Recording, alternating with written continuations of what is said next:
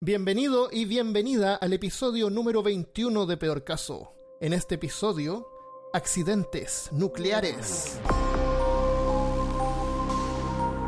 Hablándote desde los lugares más radioactivos de Austin, Texas, soy Armando Loyola, tu anfitrión del único podcast que entretiene, educa y perturba al mismo tiempo. Junto a mí esta semana está Christopher Kovacevic, Nunca vi un pez de tres ojos. Christian Rosinke It's over 9000! y Malca Negrete. Destrucción inminente en 3, 2, 1. Y llegamos al fin del podcast, fue destruido. Gracias por escuchar Gracias por escucharnos. Esto fue peor Un caso. placer. el podcast más corto. Gracias, Malca. No, yo tenía un poquito más para hablar, no sé, aprovechemos ya que estamos acá. Oye, les quería contar que Felipe Choque, que es el artista que hizo el logotipo de Peor Caso, Oh, gracias. Muchas gracias. que le quedó genial. Y quedó muy que le quedó, quedó una que le chimba. quedó medio radioactivo así. A mí se me cayó el pelo ya. Pero mi sistema gastrointestinal todavía funciona. Esperamos. Como vamos a ver después. Valió la pena. Claro. Em, estaba desarrollando un juego con unos amigos hace varios años ya. Y por fin lo tiene subido a Steam. Así que bravo por eso. Es un juego Yay. desarrollado 100% en Chile. Es un juego de plataforma tipo Super Nintendo. Y es súper bien interesante. Es súper interesante, así que vayan a echarle una mira. Se llama Axe Rage, nivel 99. Vamos a dejar el link. en la- en la página. Axe Rage como hacha rabia. Axe Ra Rage. What? Sí, Axe, Axe porque lo Rage. raja con el hacha. Hey. Se llama Rage. Francés, Hacha raja, raja hacha. Hubiera puesto raja hacha mejor en español. Verdad. Pero se ve genial. Tiene todo el arte original y, y está bueno. Así que vamos a ver si nos manda algunos beta para, para poder probar la, la última versión. Porque yo lo jugué, pero hace tiempo. Betas, betas, betas. Queremos no betas. Queremos una si quiere betas. podemos repartir algunas. Queremos betas. Ya, hablemos sobre la radiación beta. Paga noise, paga noise. Yo no falo. Oh, lo otro que les voy a recomendar a los amigos que nos están escuchando y especialmente para nuestros amigos monjes fanáticos es que escuchen, o sea, escuchen, que vean el tráiler de El Necronomicon. que Es una película argentina que va a salir. Ah, sí. Oh, Pusimos wow. el tráiler en la página de Facebook, en peor caso. Sí, véanla, véanla, véanla. Hay que apoyar el producto eh, latinoamericano. Latinoamericano, exactamente. La radiación es un término que se le da a la emisión de energía en forma de ondas electromagnéticas o partículas subatómicas. Estamos rodeados de fuentes de radiación todo el tiempo. El calor que sentimos, que es emitido por el sol, el aire o el asfalto, o el asfalto caliente, es una fuente de radiación. Y también las ondas de radio, la televisión, los celulares, el wifi. Pero esas son buenas ondas. Buena onda. qué horrible, qué horrible. La luz que ves cuando miras tu teléfono o el televisor también es radiación. Las ondas de sonido que escuchas ahora son radiación. Ole onda, ¿O no? ole onda. ¿Creen ustedes que, la, que las ondas de sonido son radiación? Sí. No. ¿Y Christopher? ¿De la radio? No, las ondas de sonido, lo que tú estás escuchando. Claro, tú me si salen de la radio son radiaciones, ¿no? Depende si estás escuchando el podcast en una radio. Claro. ¿cierto? Mira cómo se saca, se la saca ahí. Cuando escuchamos sonido, lo que detectamos con los oídos son las vibraciones en el aire. Es como cuando tiras una piedra en el agua y causa ondas que se expanden en anillos. Lo mismo pasa cuando hablamos. Hacemos vibrar el aire y el aire vibrando hace vibrar tus tímpanos y de ahí tu cerebro hace la magia. Entonces, sin aire no podríamos escuchar nada. Es como que sin agua no podríamos ver las ondas que alteran la piedra. Es- ese tipo de ondas son mecánicas y necesitan de un medio para poder desplazarse. Así que Malca tiene razón, no es radiación, porque la radiación electromagnética no requiere ningún medio y pueden viajar en el vacío. O sea, en el espacio podrías ver televisión, pero no escucharías nada. Así que si viajas, asegúrate de llevar algunos videos de Tommy Jerry o, o de Lady Gaga, cosas así donde el audio no importe. Ah, pero con razón dicen que en el espacio nadie te puede escuchar gritar. Correcto, eso es verdad. Pero eso era de Alien. ¿O no? De algo. Harry Potter. Era la propaganda de Alien, parece. ¿O no? No, no, que no, ¿a qué? Claro, bueno, a, menos que haya aire. Sin aire no te escucha nadie gritar. La mayoría de la, de la radiación a la que estamos expuestas es débil y no nos causa daño. La radiación alfa, hay tres tipos de radiaciones. Básicamente la alfa, por ejemplo, son partículas que pueden ser de- detenidas con una hoja de papel. Así que si tú andas con papel siempre te vas a proteger de la radiación alfa. De ahí la radiación beta y gamma son las más peligrosas. La beta traspasa tu ropa, traspasa tu piel pero puede ser detenida con aluminio. Pero la radiación gamma no son partículas, es energía pura que atraviesa todo, excepto el plomo porque es súper denso. Pregunta, si el plomo es tan denso, ¿han ido a pescar ustedes Sí. alguna vez? Cuando ¿Has, chico. has jugado con el plomo que tú con la uña tú puedes hacerle una marca, ¿no es cierto? El plomo es súper blando. Creo que eso dijiste el episodio pasado.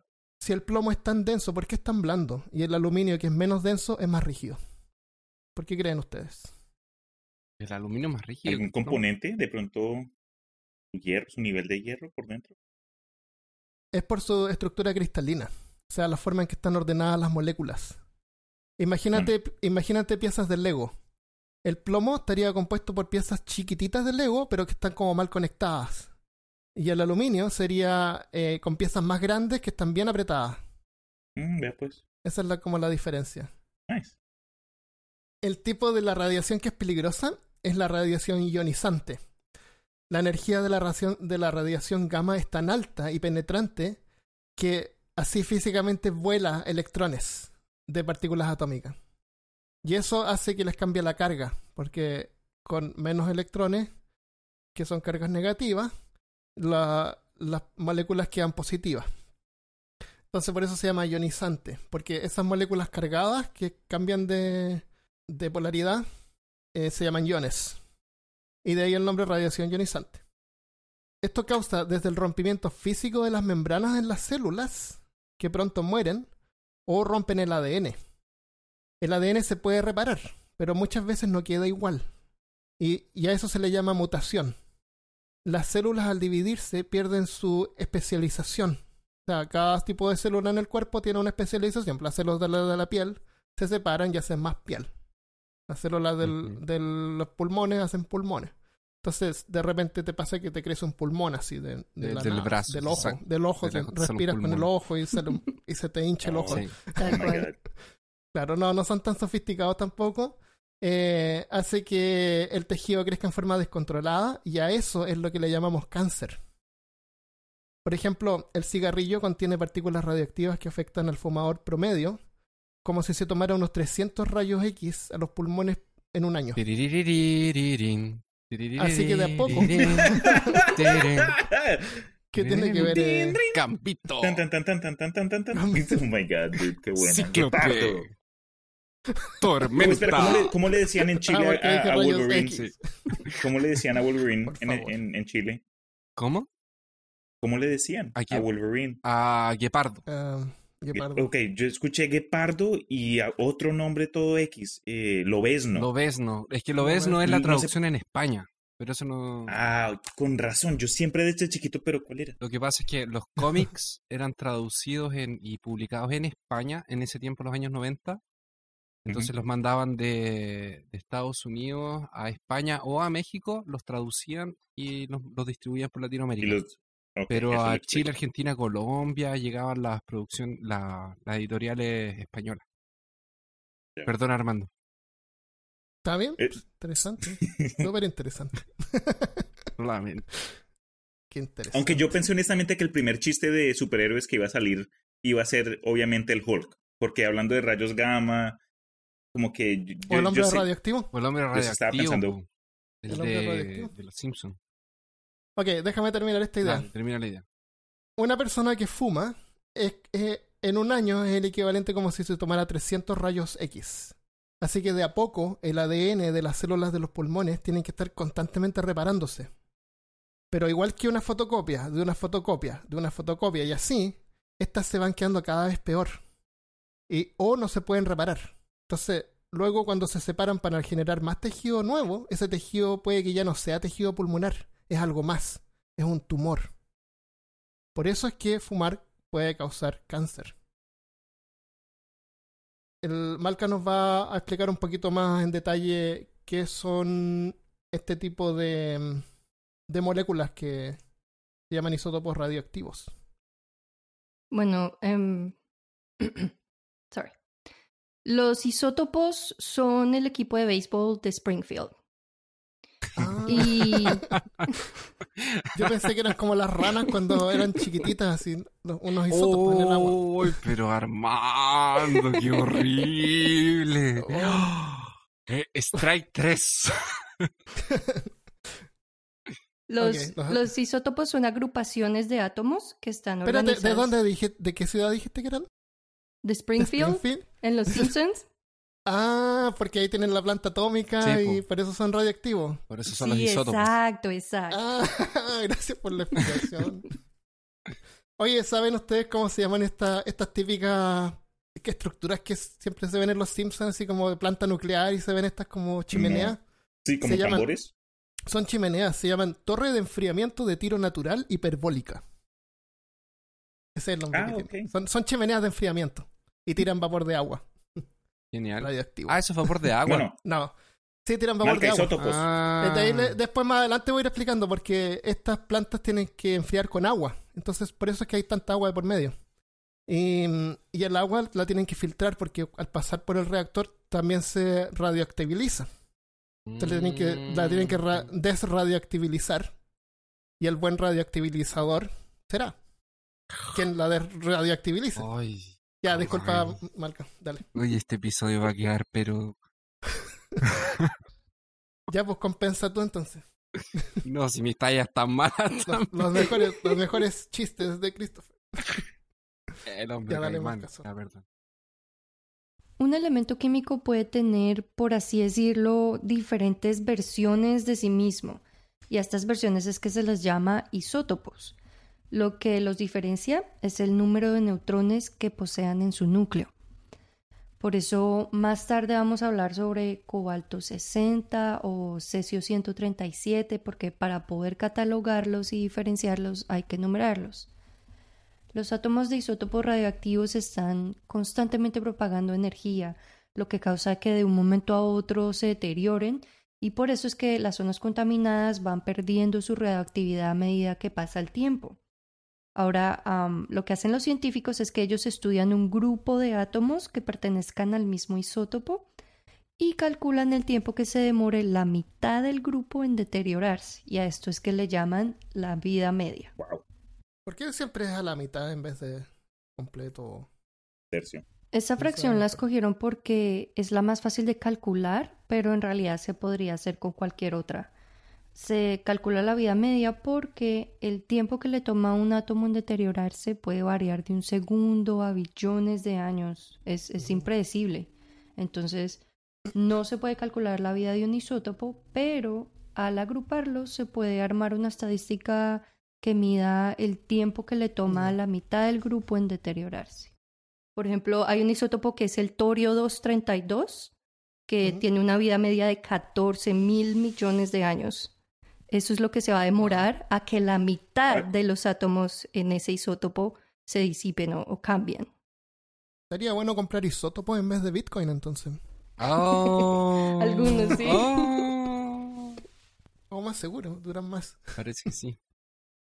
Cuando hay accidentes nucleares, accidentes relacionados con radioactividad, hay una escala que se llama la, la escala internacional de evento nuclear, que va del 1 al 7. Es, es como bien básico, pero se los voy a mencionar para que tengan una idea. El, la número uno es la, es la más es la menor, que La número uno se llama Ups. claro, La número siete se llama Godzilla. claro. Dime el dragón como en One Punch Man. Claro, la uno sería Ops. Ups. En Argentina, por ejemplo, el- hubo un incremento de, de, tri- de tritio, que es un, eh, un isótopo de hidrógeno, como decía Malca. Entonces apagaron la planta para poder limpiar, supongo. Eso fue como el número uno. Después del 1 al 3, del 1 al 3 en general son anomalías, incidentes o incidentes serios.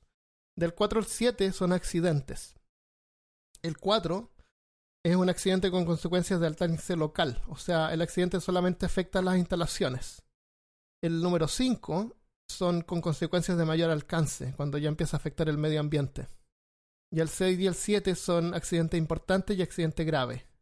En el número 7 estarían los accidentes de Chernobyl y Fukushima, que vamos a mencionar después. Entonces veamos algunos ejemplos. ¿Tienes algún ejemplo, Malca? En 1992, un trabajador de la empresa eléctrica pública taiwanesa Tai Power trajo un contador Geiger, que es el dispositivo que se usa para medir los niveles de radiación, al apartamento para conocer más, para aprender cómo, cómo manejarlo y todo eso. Y cuando lo prendió, descubrió que el apartamento, las paredes, estaba emitiendo niveles de radiación que excedían el límite de seguridad. so, él reporta esto y empiezan a investigar y descubren que en 1982 ah, una compañía llamada Young Iron y otra llamada Steel MFG ah, negoció con una planta nuclear que se llama Taiwan Power y compró acero radiactivo que provenía directamente de un reactor nuclear y de las conexiones de las tuberías de residuos tóxicos que usaban en la planta. Ellos reciclaron este material y con él hicieron barras de refuerzo, tuberías, marcos para ventanas y puertas. Y todas estas cosas estaban contaminadas con radiación, con un isótopo que se llama cobalto 60. Qué horrible. Todas estas cosas se utilizaron en construcción por dos años desde 1982 hasta 1984 en varios territorios de Taiwán, principalmente en Taipei. Durante una disputa en el Consejo de Energía Atómica, se descubre que ellos se habían enterado de esto, de hecho, hace siete años, Oh. porque hubo un dentista que trajo su máquina de rayos X también a su apartamento. No en un conjunto, sí, en un conjunto que se llamaba Mingshen Villas y detectó que habían cantidades peligrosas de radiación. Entonces lo reportó y los oficiales de, de la CEA lo encubrieron, le prohibieron usar la máquina y no le dijeron a ninguno de los residentes que la radiación venía era de las paredes y no de la máquina. Caramba. Entonces, That's fucked up. sí, una, total. Es un crimen ya. Es un Terrible, crimen. Eso es lo que fue. Una vez que am, empieza esta investigación, hasta un año después, es que suspendieron a tres personas por descuido en el trabajo. Ajá. Pequeñísimo detalle. Descuido. Ops, se Oh. me cayeron estas. Eres muy estas descuidado. Estos isótopos. me- se me cayeron Se mis me- isótopos. Claro. Se me- Sorry. Se- que la bolsita de isótopos se rompió. Mm, isótopo bay. Lleva, estos isó- Ya. lleva estos isótopos al fondo y que no se te caigan. ¡Ah! Qué risa. Luego, 65 residentes de, de ese conjunto demandaron al Estado por compensaciones, a una demanda que se demoró tres años para por fin fallar a favor de los residentes. Ah, sin embargo, de toda la gente en Taiwán que ha demandado al Estado, ellos fueron los únicos que recibieron un fallo a favor. Creo que ellos ni siquiera podían vender su, su casa. ¿Quién, ¿Quién iba a comprar eso? Claro. Sí, sí, apenas se enteran de que los edificios son radioactivos, es ilegal venderlos. Imagínate a alguien que lo compró recién. Oh. Sí, Vaya. eso es lo que pasa, o sea, bueno, no mentiras, eso no es lo que pasaba porque ya llevaban mucho tiempo viviendo allí, pero sí leí que mucha gente se gastó los ahorros de toda su vida comprando estos apartamentos y que para el momento en que se enteraron de que eran radioactivos todavía no los habían terminado de pagar. Oh.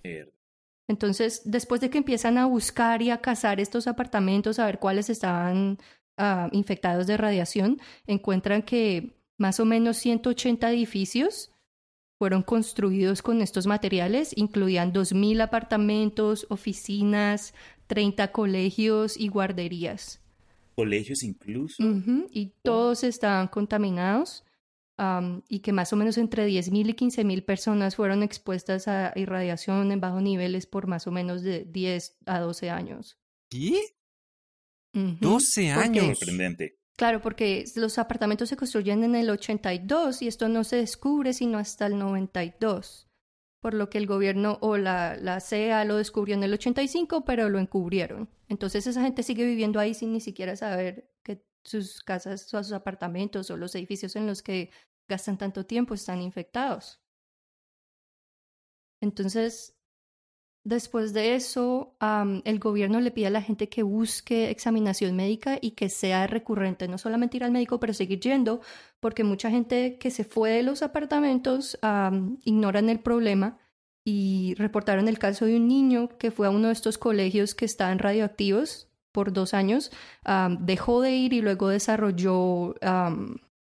¿Leucemia? Leucemia, sí. Leucemia.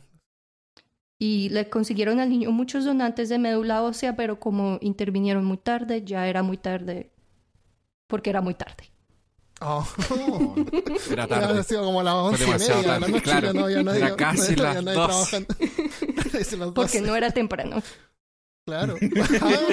Ah, Porque ya 30, 30 minutos después ya es súper es que temprano. solo funcionan hasta mediodía, después ya no, pues no hay más, nada.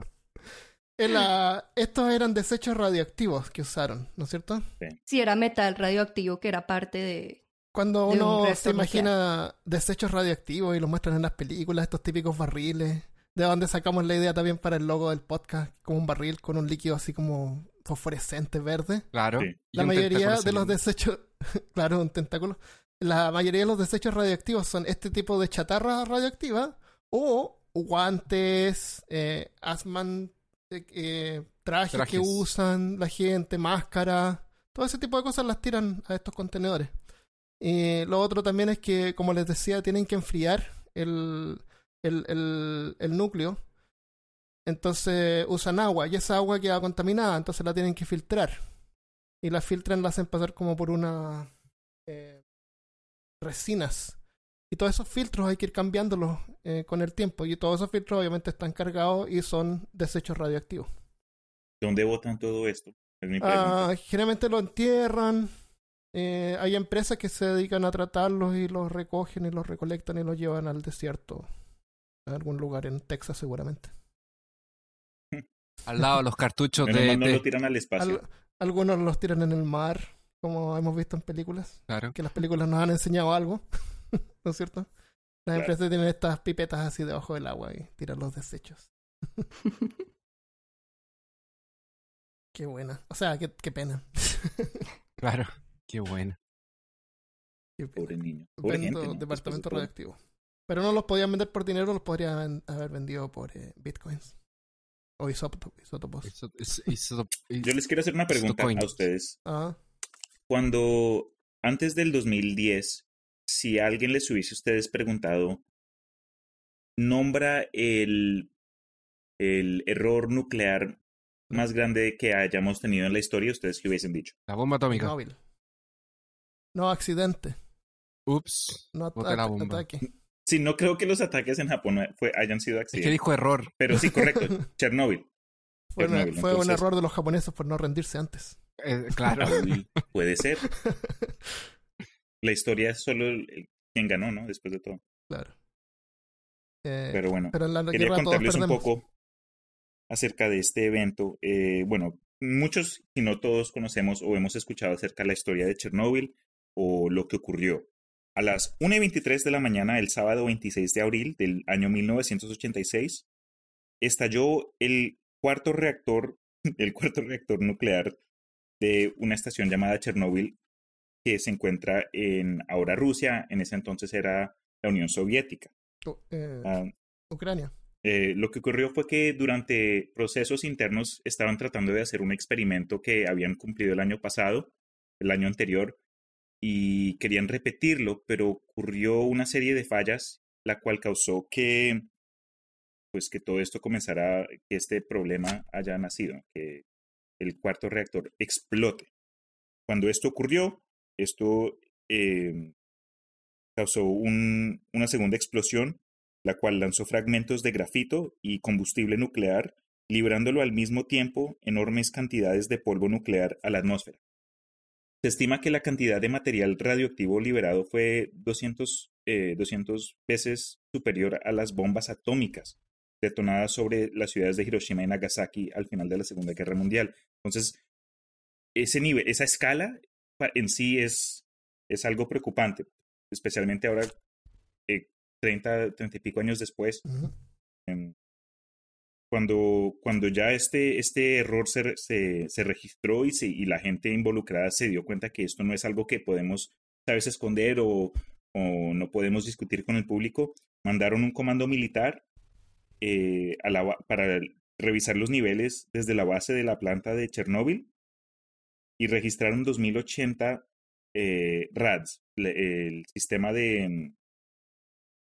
El, ese es el nombre que se usa para leer el nivel de radioactividad. Es un nombre todo complicado, Radjuk, algo así. Pero yo uso el nombre que le usan en Fallout 4 y en Fallout, que Obvio. son RADs. Rats. Entonces, Uf. así es lo que lo, así como lo menciono. ¿Sabes dónde más encontraron Pero bueno. radioactividad? ¿Dónde? La ropa de las personas que se perdieron en el paso de Diatlov. Si quieres Ah, saber más, Armando- puedes ir a Vayan al teléfono de Armando que siempre lo sigue. pon- peorcaso.com, poniendo- nuestro episodio de El paso de Diatlov. ¿Qué dijiste tú, Cristian? No, que, que si para más información revisen tu teléfono que siempre te termina indicando am, en el mapa para llegar al paso. Claro. Hoy día, lo- No hoy sé. día lo vieron. Sí. Sí, me Termino dio de tanta usarlo y me, y me muestra Rusia. A lo mejor quiero marcar mi casa ahí, por algún error. Claro. Me mudé a el Dicen paso que- de Diatlov. Acontecimiento importante en Facebook. Me mudé al Claro. paso de Diatlov. ¿Alguien debe vivir ahí? Sí, claro. Eh, ah, están los indígenas. Los, los indígenas. Los, Otra vez. Lo sí, los- ¿Cómo se llama? Los. Mm, los seres humanos. mm, Econet me parece. em, No me acuerdo. No me acuerdo. Yo No, pasa el episodio a mí se me, Sí, a mí también sí, se se me me olvida borra. todo. Ya, no importa. Mansi. Mansi, Ya, eso, Mansi, Mansi. Mansi, eso. Los Mansi. Yo casi digo muiscas, pero yo no. Eso. Allá había Moisés. Ya. Eh, bueno, dicen que los niveles eh, radioactivos que salieron de, de, esta, de esta explosión eh, fueron lo suficientes para que un cuerpo humano absorbiera una dosis letal después de 15 minutos de haber sido expuesto. Entonces, ni- se imaginan después de que ocurriera esto, tanta gente, porque para ponerlo en perspectiva, eh, el centro de Chernóbil fue creado y, que fue como a 4, 7, 4 y casi a 5 kilómetros de- del centro, crearon un- Mm. una ciudad donde albergaban a la mayoría de los trabajadores. Esa ciudad se llamaba eh, Pripyat. Y el, por lo que encontré, esta ciudad Pripyat tuvo hasta su punto más alto 50 mil personas viviendo ahí. Mm. Y esa, no sé, lo que aconteció todo ese día y pues eh, las semanas y meses después, cuando trataron de eh, controlar lo que ocurrió, va, va a pasar como uno de los peores errores de, de la industria nuclear en, en la historia humana, o la historia moderna por lo menos. Eh, pero bueno, a- a menos de 48 horas después del incidente, se iniciaron procesos de evacuación de Pripyat y de un radio de 10 kilómetros alrededor del- de, de la planta. Pero no fue sino hasta el 2 de mayo cuando se extendieron eh, esfuerzos de evacuación a 30 kilómetros de- del centro de Chernóbil. Eh, pero para ese entonces ya, ya habían sido reportados más de mil personas afectadas con lesiones Ujú. y efectos graves eh, por culpa de la radiación. Eh, obviamente, esto, esto cambió muchas opiniones y la industria en sí. Creo que hasta hoy en día ciertos procedimientos de seguridad, porque que muchos no crean, eh, hay plantas nucleares por todo el mundo. ¿Saben? Eso todavía es- existe y para muchos es, un, es una fuente de energía primordial, aunque- aunque no lo sepan. Como el 10% de la energía eléctrica en el mundo es producida por plantas nucleares. Este incidente resultó, eh, entre varias cosas, en la creación de un mineral conocido como chernobylita o chernobylita, creado cuando los componentes radioactivos se calentaron a un nivel que fundieron todo a su alrededor, es decir, hierro, concreto, arena e incluso el propio uranio que se usa para, para los procesos de crear energía Del Eh, combustible. preciso. Entonces todo esto se fundió como en un magma que cuando lo encontraron durante eh, los procedimientos de, de contención, lo nombraron el pie de elefante. Esta cosa es, un, es como un, una, no sé ni cómo explicarlo, como una burbuja de, tierra, pero seca, como cuando uno ve imágenes de, de lava, o sea, Sí. magma que ya se ha expuesto a la atmósfera y se está como que de, eh, ¿Petrificando? secando, petri- eso, gracias, petri- sea, petrificando. Claro, porque se licúa. Entonces después cuando ya se vuelve sólido de nuevo queda así como un, un metal derretido. Sí, más denso, más se está secando. Sí, y parece Eh, la es- pata es- de un elefante. Hay, hay dos Sí. fotos creo de eso. Eh, curioso que hayas dicho eso, pero este objeto es tan radioactivo que muchos lo han denominado uno de los objetos más peligrosos del mundo, sino el objeto más peligroso del mundo. Y Cuando pasó esto en el, en el pie de elefante, eh, cinco minutos podías estar ahí y morías. Caramba. Es más, eh, cuando mencionaste lo de las fotos anteriormente, eh, eh, en la actualidad ya no mandan a gente allá, porque muchos de los trabajadores, e, eso es, bueno, ahora en la actualidad solo se toman fotos por medio de robots, pero incluso esos no sobreviven, porque sus componentes comienzan a fallar también. Ni siquiera los Entonces es robots. como, O las cámaras mismas. sí, exacto, ¿se imaginan? Oh, wow. Pero lo que me, lo- dos cosas que me interesaron un resto de, de lo de Chernóbil, por lo que encontré yo, fue que al, al haber- ya haber iniciado procesos de contenimiento, hicieron como una estructura, un, un sarcófago, y lo, lo- el cual ayudaría a minimizar el nivel de radioactivación, de re- radioactivación, La por- radioactividad. creo por radioactividad, como por, creo que 20 años, algo así, pero No, no, no. Lo, en- pueden, lo van a poder abrir en 100.000 años más. no, hermano, no es lo, no es lo que estoy diciendo. Ah, dijiste que el Eh, sarcófago. crickets. Bueno, el sarcófago original supuestamente había ayudado a mantener ciertos niveles eh, de forma que no fueran tan dañinos a- al exterior, a la atmósfera, a- al, ecosistema. Preciso. Pero creo que eh, en el 2013, no me acuerdo cu- qué fue, que crearon como un, un domo adicional para Ah, cubrirlo, para cubrir el propio sarcófago y eso les dio 100 Ah. años más. Eh, entonces, lo, lo que, por lo que veo, por el patrón que están siguiendo Ujú. los rusos, están, subi están creando como más y más y más para cubrirlo. Pero lo que se me hace intenso, porque por eso pregunté anteriormente, ¿cómo están deshaciendo de todos estos, eh, estos este material radioactivo? Entonces, Ujú. eh, parece que lo entierran y lo cubren y lo cubren y lo Lo cubren. Eso fue cubren, lo primero que me dio interés, lo que me interesó un resto. Eso ya no lo Pero lo pueden segu- mover y sacarlo de ahí, así que mejor se Claro. encierran todo. Claro, eso es muy peligroso. No vale la pena ni tocarlo, sino enterrarlo.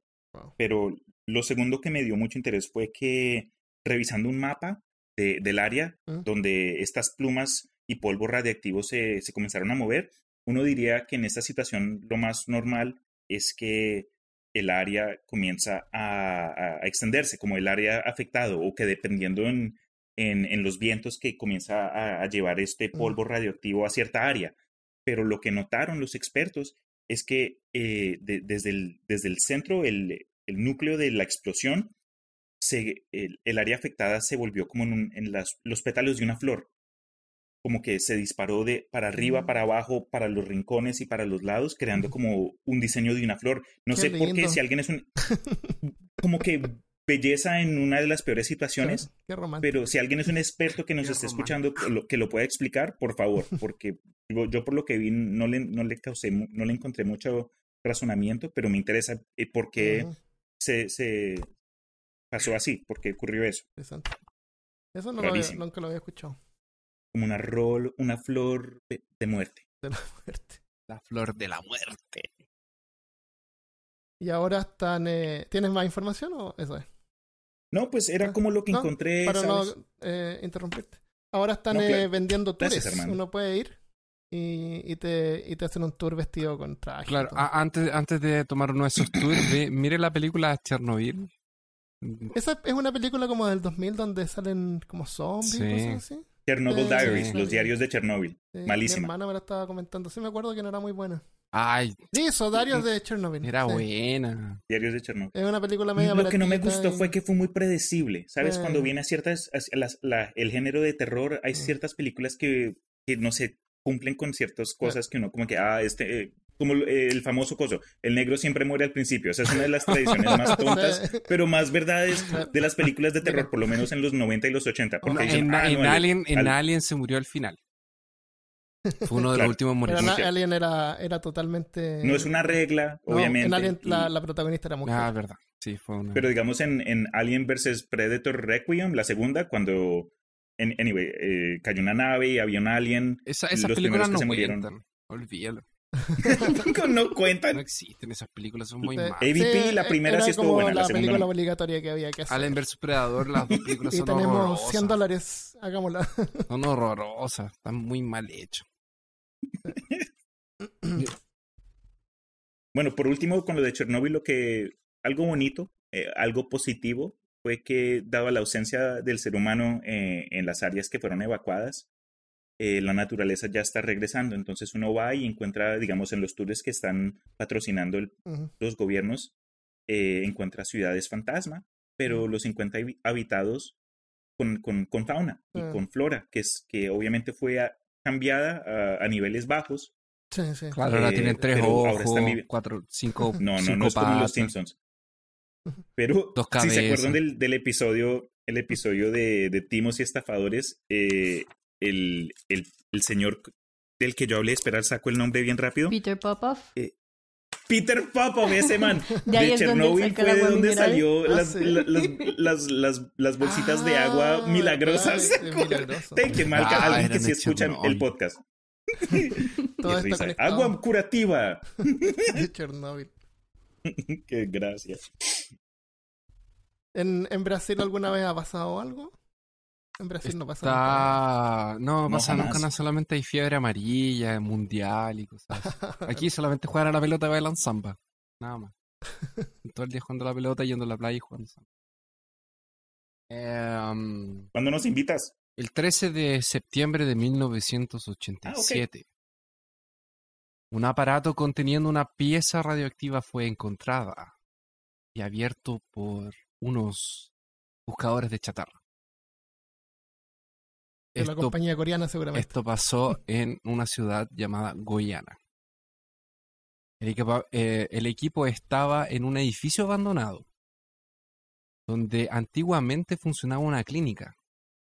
Mm, Los hombres encontraron que se... lo- los hombres creyeron que se trataba de chatarra. Y vendieron un fragmento a uno de estas personas que compra chatarra. La cápsula que ellos le vendieron proyectaba una luz brillante que despertó su curiosidad. Y Oh, mucha gente terminó manoseando ese material. Oh, El, señor, manos. el hombre que compró esta cápsula se llamaba Santo Alves. Consiguió romper la cobertura. ¿Santo Se Aliens? llamaba Ojo. Se llamaba Santo Santo, Santo Alves. El hombre consiguió romper la cobertura de la cápsula y consiguió rescatar un polvo azul. En su cabeza tenía una, una, una una idea muy noble. Quería fabricar el anillo más fascinante y mágico que nunca habría visto su mujer. Ah, Mira tú, se podía ser invisible. Colocó a todo el vecindario para jugar con esta piedra y con los polvos fluorescentes que de ella se desprendían. qué lindo. El padre de Leide, una niñita que jugó con esta pieza también, se tatuó una cruz en el abdomen con la piedra. Otros se maquillaron la cara con, con, con pinturas luminosas de guerra. Jugaban a las escondidas. Oye, esta gente nunca fue al colegio, a la escuela, no, no tenía Mm, ni idea, nunca vieron películas. se esparcieron el polvo por, por los corrales para todo que los animales tuvieran acceso. Y el señor Alves, que, que era tío de, de la Leite, eh, se lo pasó a su sobrina, claro, y jugó con, con estos polvitos mágicos mientras merendaba un bocadillo. qué lindo, qué rico. Dos días después comenzaron los problemas. Con eso- ¿Quién iba a pensar? los dos, los dos hombres que encontraron esta cápsula comenzaron a vomitar cruelmente y creyeron que eran síntomas de mala digestión, porque claro, estaban todo el día en la calle, comían tonteras, se podían haber enfermado el estómago. Terminaron en el hospital, en la sección de enfermedades tropicales, porque en una se los podría haber picado un bichito con fiebre amarilla. Pronto se dieron cuenta que en el barrio algo no funcionaba más. Más de 600 Claro. personas estuvieron en contacto directo con el cesio antes de que la tía de Leide, eh, se fuera en dirección, eh, encontrar una relación entre la piedra mágica y los cuerpos hinchados, literalmente llenos Había de visto que... el Discovery Channel. Claro. O sea, realmente dijo, en una de esas, esto tiene algo que ver. Porque los cuerpos estaban hinchano- hinchados y literalmente llenos de quemaduras de sus amigos y familiares. El accidente fue descubierto dos semanas después. Después de las primeras señales de contagio por la radioactividad, la pieza fue llevada a la vigilancia sanitaria, que constataron que el material era tóxico. No me digas. A partir de entonces, Tan, tan, las casas fueron aisladas y la ciudad fue invadida por especialistas y técnicos en radiación. Podrían haber ido a- al paso de Diatlov a ver si encontraban algo. Claro. Los residentes hicieron testes para saber si estaban contaminados. Los primeros, atendimientos, los primeros atendidos fueron en el Estadio Olímpico de Goiânia. Y los casos más graves fueron transmitidos para Río de Janeiro. Dentro de la funesta cadena de determinaciones erróneas, esto fue como llegó la pieza a los expertos. Como llegó el pedacito, que era del tamaño de un dedal, más o menos, y era de color azul y Mm. tira una, una radiación. Un color, color, hacia luz. La señora Gabriela María Ferreira decidió llevar a la, pie- la piedra para que la examinara la máxima autoridad sanitaria del barrio, el veterinario. el, veterinario. ¡El veterinario!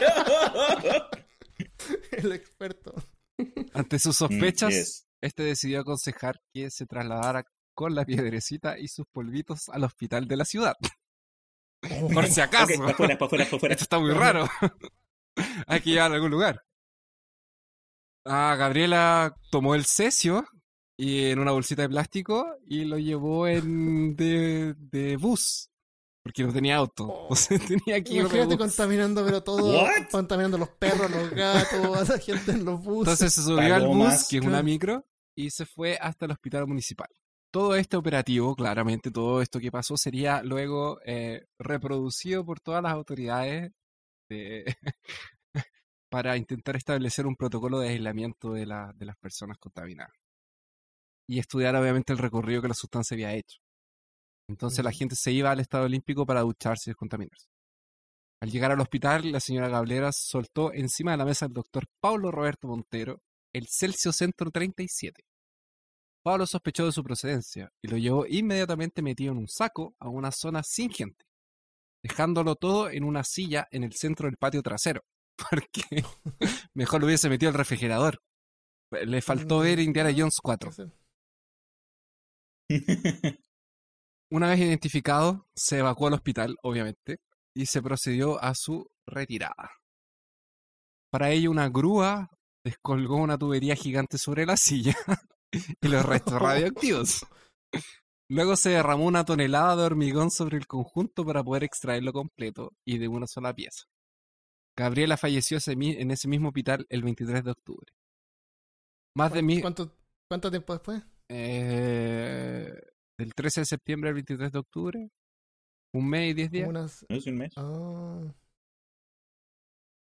Al llegar al, ¿Qué es eh, más de mil personas fueron contaminadas por radiación de cesio 137. En esta ocasión, cuatro murieron, pero se estima que decenas de personas fallecieron en consecuencia a complicaciones desenvolvidas a Ah. partir de la contaminación.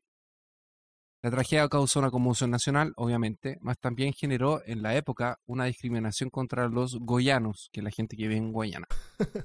eran radio... porque brillaban. Porque brillaban y tenían tres o cuatro brazos, tenían un Claro. ojo, algunos tenían dos cabezas, medio cuerpo para afuera, algunos nacieron al revés, con la piel para afuera, claro. Otros tiraban rayos por los ojos, otros tenían garras de, de hueso. ¡Júbilo! Qué risa. Me encantaba esa intro. Em, bueno, eh, las primeras víctimas fatales de la radiación fueron, claro, Leide eh, y su tía. Y las dos estaban internadas en el hospital naval. Porque, claro, ella agarró la cuestión y se la pasó por el cuerpo, se le ocurrió comérsela. Se, se murió. Eh, no resistieron la contaminación. no me pregunto por qué. no.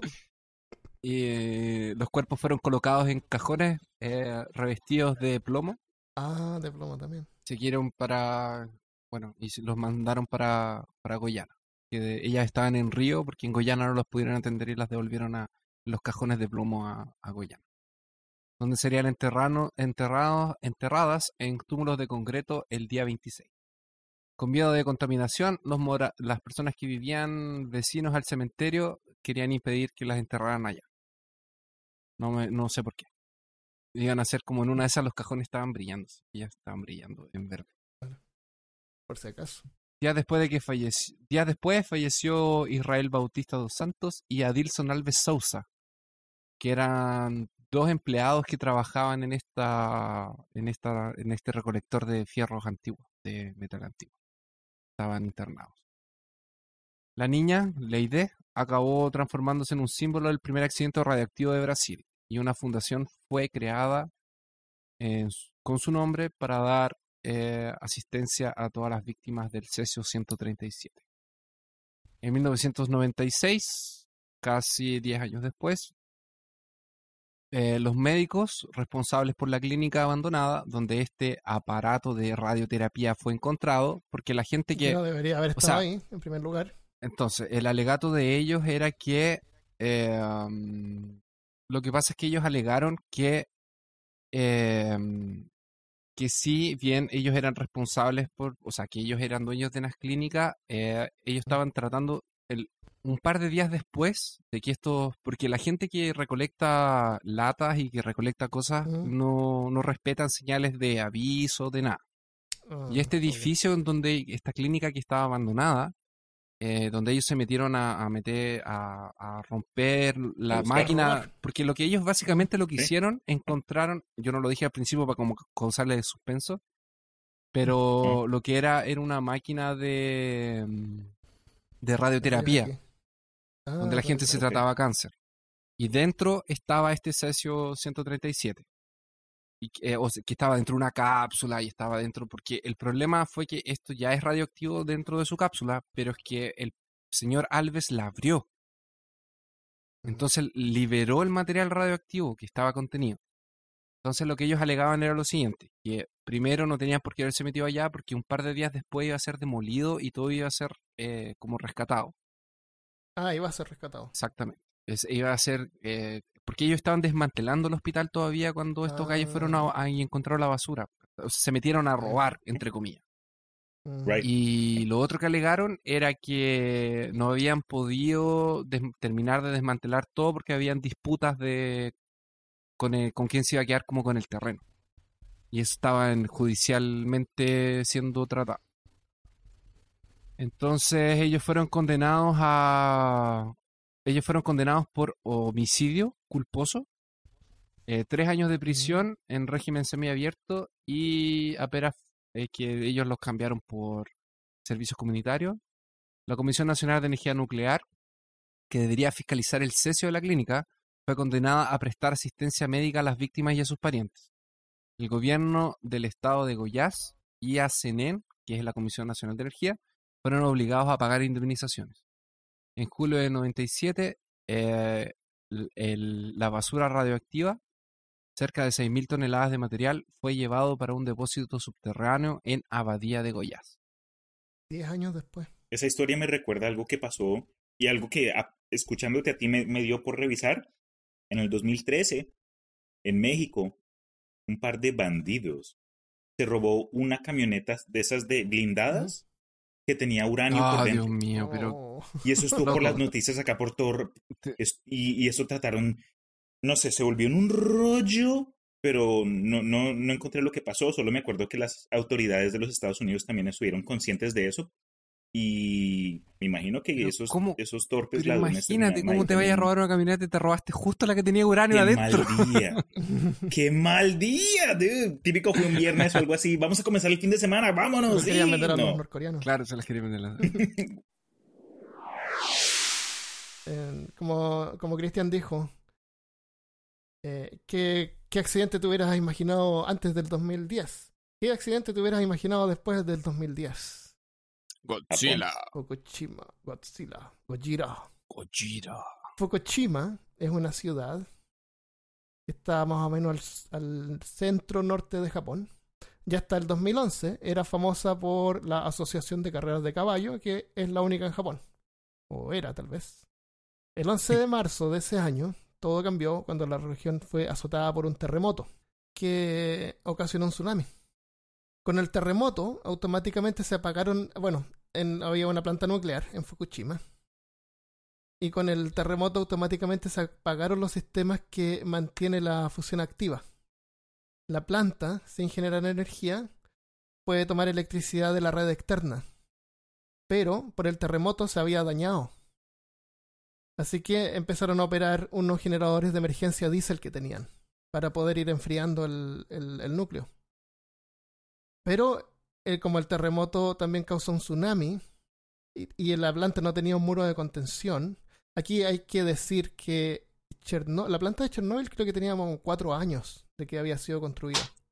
Esta planta en Fukushima ya tenía como 40 años que había sido fabricada. Entonces, y había un montón de cosas que no estaban más o menos a la par con la, con la tecnología de prevención moderna. Por ejemplo, no tenía muros de contención y el agua pasó, azotó la, la fábrica completa y los generadores diésel dejaron de funcionar. Así que mm, se apagaron hay que tener en cuenta que la temperatura en el reactor es como de 500 grados Celsius.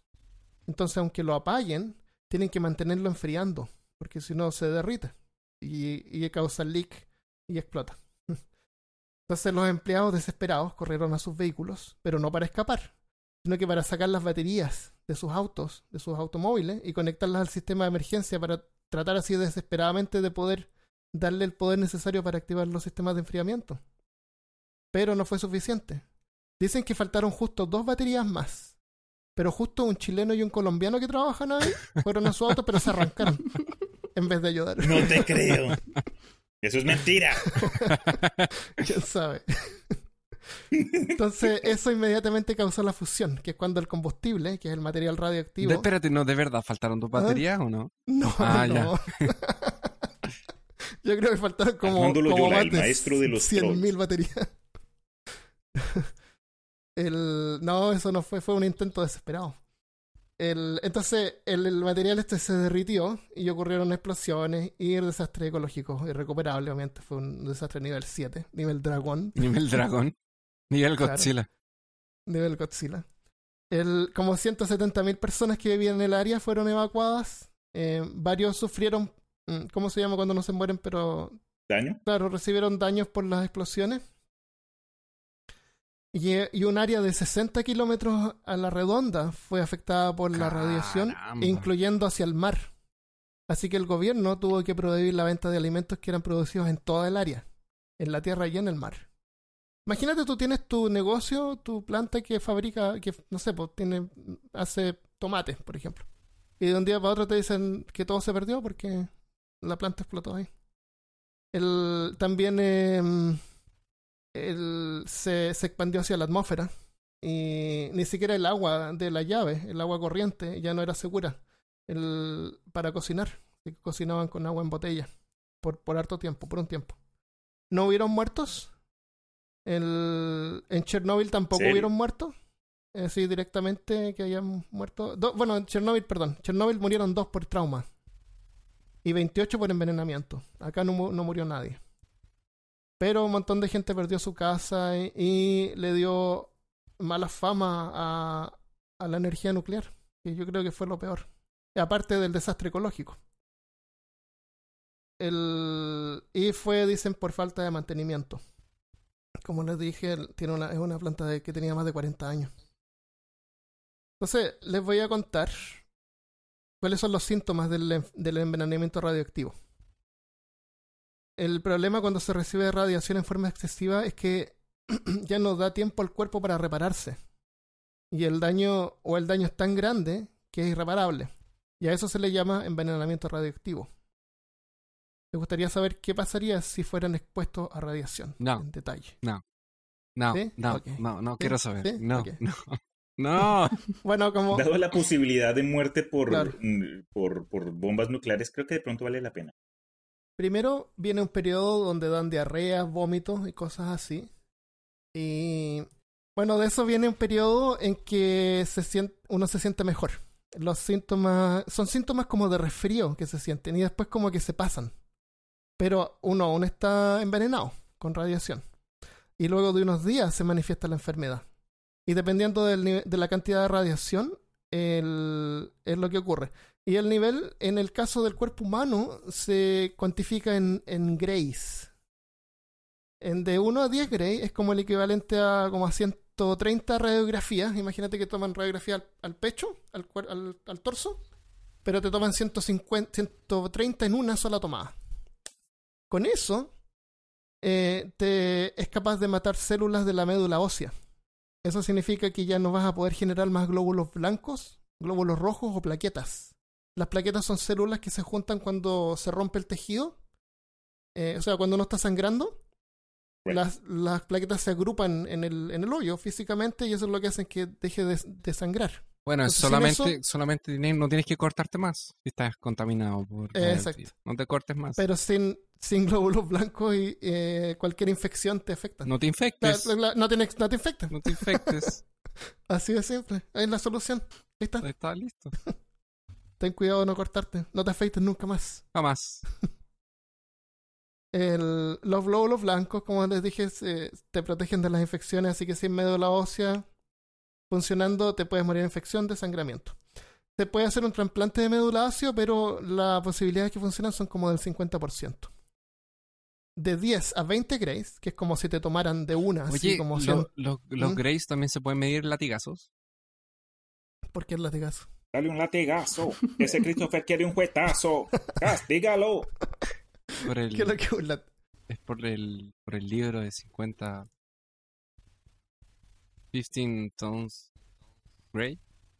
Los, las, los Ah, colores las, las grises, 50 sombras del Grey. Claro. Los- claro. No sé cómo es el nombre. su libro favorito. Para que sepan lo que le gusta a Christopher. Eso es la Su libro. literatura que lee. Usted. Eso es ideal. Claro. Se va a dormir leyéndolo. Confesiones. Está bien. No, pero lo hace para investigar. Peor para- caso, para el podcast, confesiones. Sí, no, Para el Para episodio la sobre, ciencia, ¿no? sobre eso. Sobre, creo que. BDSM. Claro. Sadomasoquismo. Entonces imagínate, te toman 1300 radiografías de una, se te destruyen las células de los intestinos. Cuando tú comes, la comida es digerida en el la comida que es digerida en el estómago pasa a los intestinos y ahí es donde se absorben los nutrientes, incluyendo el líquido. Así que con una falla en el sistema gastrointestinal rápidamente se genera una deshidratación, desbalance de electrolitos y finalmente la muerte porque es imposible repararlo. Y no te La preocupes, muerte. te mueres antes que morirte de hambre. De 20 o más grays, que serían como si te tomaran 2500 radiografías de One, se estima que el sistema nervioso y cardiovascular se inflaman con fluidos por la destrucción de las células. Las membranas de los células se revientan y todo queda como un, como un así como el, como el hombre radioactivo, así como derritiéndote. Hugo. E- Eso que muestran así como la, en Robocop, ¿se acuerdan del tipo que había sido afectado por radiación y se, tenía la cara como derritiéndose? Las células se rompen, así que se, uno se, se derrite. En menos de tres días, el cerebro ya no puede controlar el cuerpo. No se sabe mucho sobre esto porque, mm, aunque han habido casos, como los accidentes que nombramos, pero no han logrado hacer un análisis tan detallado y no, no hacen pruebas sobre esto.